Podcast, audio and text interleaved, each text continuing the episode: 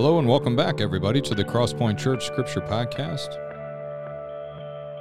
Good to be going through another season with you guys. For all your faithful listeners who stay tuned, thanks for being here and for all your encouragement. All you guys are always coming to tell me that this has played a big part in your uh, devotions, and I really appreciate that. Um, it hear I hear it, and it helps me a lot and keeps me motivated. Okay, so thanks to all you guys.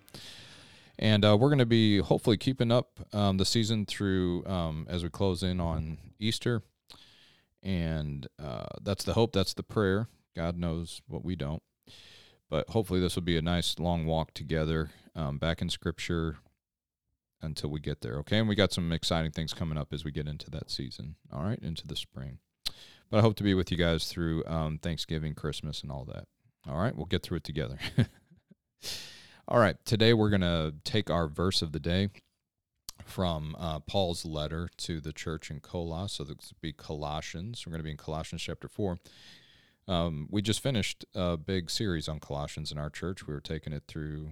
Um, we had we t- went through the whole book on Sunday, and we had some stuff on Wednesdays to follow up with it. Our men did a Bible study, so um, we've been inside and out of this book. So I'm I'm excited to take a verse here and see if it's helped me and feeling more uh, familiar with it. All right. So this is chapter four, which means um, this letter is coming to a close. This is the last chapter. And um, as is typical with Paul, towards the end here, he's sewing some things up. Okay. So he's laid down a lot of theology and worldview. Okay. And uh, now he's kind of applying it here and there and like giving some basic ex- instructions for Christian life. And that's where our verse is today, okay? It's Colossians chapter 4, verse 6. And in the ESV, it reads, Let your speech always be gracious, seasoned with salt, so that you may know how you ought to answer each person. Okay, let your speech always be gracious, seasoned with salt, so that you may know how you ought to answer each person. What a great phrase, am I right? I love to think about um, our conversation, my words being seasoned with salt, even though I'm being gracious, okay? So it's just a perfect um, combo there that Paul's asking us for, so that as Christians, we are always gracious towards each other, forgiving, and we're gracious towards other people, always considering what God has done for us and the way that we treat other people. And at the same time, there needs to be that flavor. So we don't just agree with everything and bland and just go with the flow. You know, as Christians, we need to have that some salt in our speech. Um, there needs to be a flavor, that flavor of heaven, that flavor of redemption, that flavor of repentance, right? That flavor of the love of God, that flavor of um, do not be conformed to this world, but be transformed by the renewal of your mind.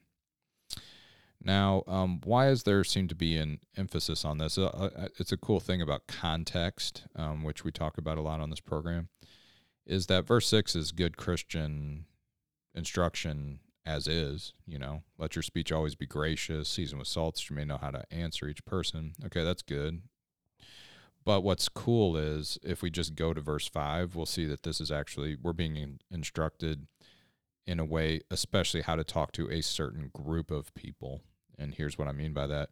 Verse 5 says, Walk in wisdom towards outsiders, making the best use of the time. So you guys know this. You're a Christian. Um, I'm assuming. If you're not, welcome in. I'm glad you're listening. But if you're a follower of Jesus Christ and you're hearing this verse, then you're a part of the family of God. And you guys know this. We live in a world where not everybody is a part of the family of God. The Bible is very clear on that. There are those who have not accepted the gospel. Uh, they have not received it and they're not a part of the family of God. And when we're we're being told how to act around outsiders, and man, I could have done better at this. I don't I can't speak for you, but I could have done better at this. I was always too quick to argue, too quick to be mad and scared that people were disagreeing with me. I wish I'd I wish earlier in life I'd paid more attention to Paul here. Cuz then I would have realized that I, w- I should walk in wisdom towards outsiders. And that isn't that a great way to put it?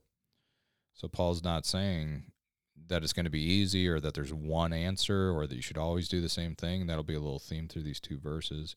He's saying walk in wisdom towards outsiders. That means it's going to take some thought. It's going to take some strategy. It's going to take some, right? You're going to have to look into it. You're going to have to know your stuff.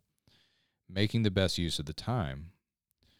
So we need to realize that um, every time that we are dealing with those who are not in the family God, not in the church, this is an opportunity not to get weird and hung up and compulsive to just like got ourselves so freaked out we can't even get through the grocery store. Okay. That's not the way. I've been close to that. Maybe you guys have too by worrying about it too much and getting too t- twisted up. Instead, though, we need to say, okay, my time is not my own.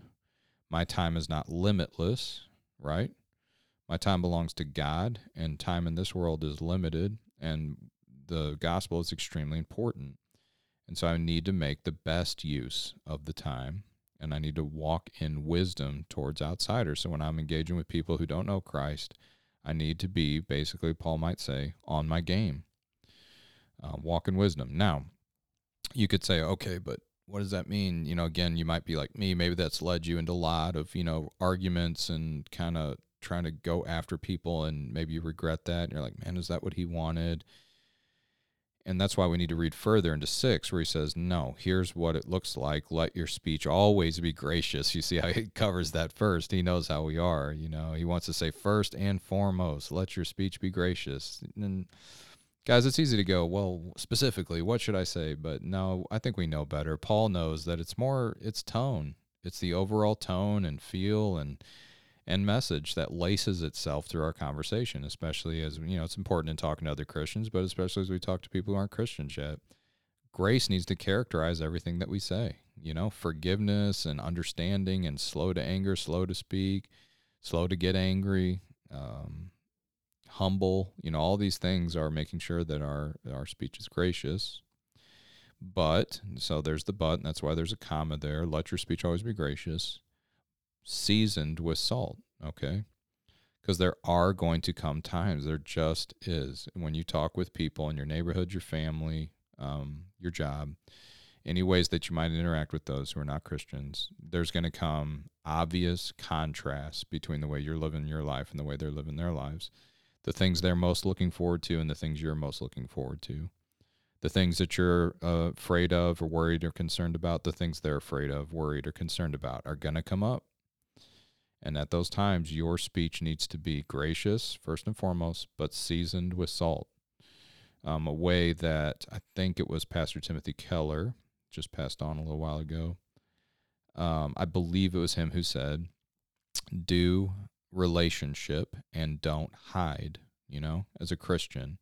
So do relationships with people who are not believers and don't hide who you are. That's a lot different than start arguments with, hunt down, you know, pin down, prove wrong those people who are not believers, okay? So anyway, the the emphasis is grace first and foremost, but season with salt. If you do these two things, okay, our context lets us know. Let your speech always be gracious, to season with salt, comma, so that you may know how you ought to answer each person. So I love this because Paul spe- specifies there isn't just one way to answer everybody as a Christian. Sometimes I think we're afraid of that. Some of us are afraid of that. Some of us are thinking that the only thing we should be saying to people who are unbelievers is, you need to be a believer. And we're just afraid. We're like, man, I don't know if I can do that. And I feel like I have to turn every relationship into like this thing where I'm trying to sell somebody something. And it's like, no, you didn't get that from the Bible. We need grace, we need wisdom, and we need salt so that we'll know how to answer each one because there's a different way to answer each one. Some people are curious about the gospel. Some people know about it and don't want it. Some people uh, know about it, but they got some questions. Some people know about it and they wish they want in, they just don't know how. Okay. You're meeting all kinds of people like that. You're going to meet people who hate the gospel and hate God and hate Christianity and don't want to hear about it. You are going to meet those people. Okay. So in, in, each case, something different is called for. And if we keep our eye on gracious speech that's seasoned with salt, then the Apostle Paul says we will know how to uh, answer each person. Every great now and again, I think that we know more about how to do this than we think, but we often get in our own way and sabotage ourselves by getting too nervous and putting too much pressure on ourselves and not noticing that the Apostle Paul himself gives this very earthy, doable um, teaching wisdom here. Okay, walking in wisdom toward outsiders, making the best use of the time, letting our speech be gracious but seasoned with salt, so that we may know how to answer each person. Um, we often look in this program where we can see Jesus in these verses, and man, don't you don't you see him here? How how he dealt with everyone that he met, right? Jesus was always walking in wisdom towards outsiders. And he considered his whole life to be making the best use. Like, why am I here? I'm here to do what the Father shows me to do. I'm on mission. That was Jesus's whole deal daily. And it, and it needs to be ours too. And we can see that in Jesus's life, that did not apparently equal him acting like a Looney Tune every day or being crabby or hiding away up on a hill so he didn't accidentally say the wrong thing or just, you know, holding the fort in the basement and, you know, I was going to say waiting until Jesus comes back, but we're talking about Jesus. Okay, it was it, that's not what it looked like for him. He interacted with people every day. He was a part of his culture. He went to the synagogue, he walked the walk, he ate lunch with them. Okay. And then he was always letting his speech be gracious and seasoned with salt, and he knew how to answer each person, and boy, did he. All right, guys, we're out of time. It's been so good to be with you. We'll see you next time.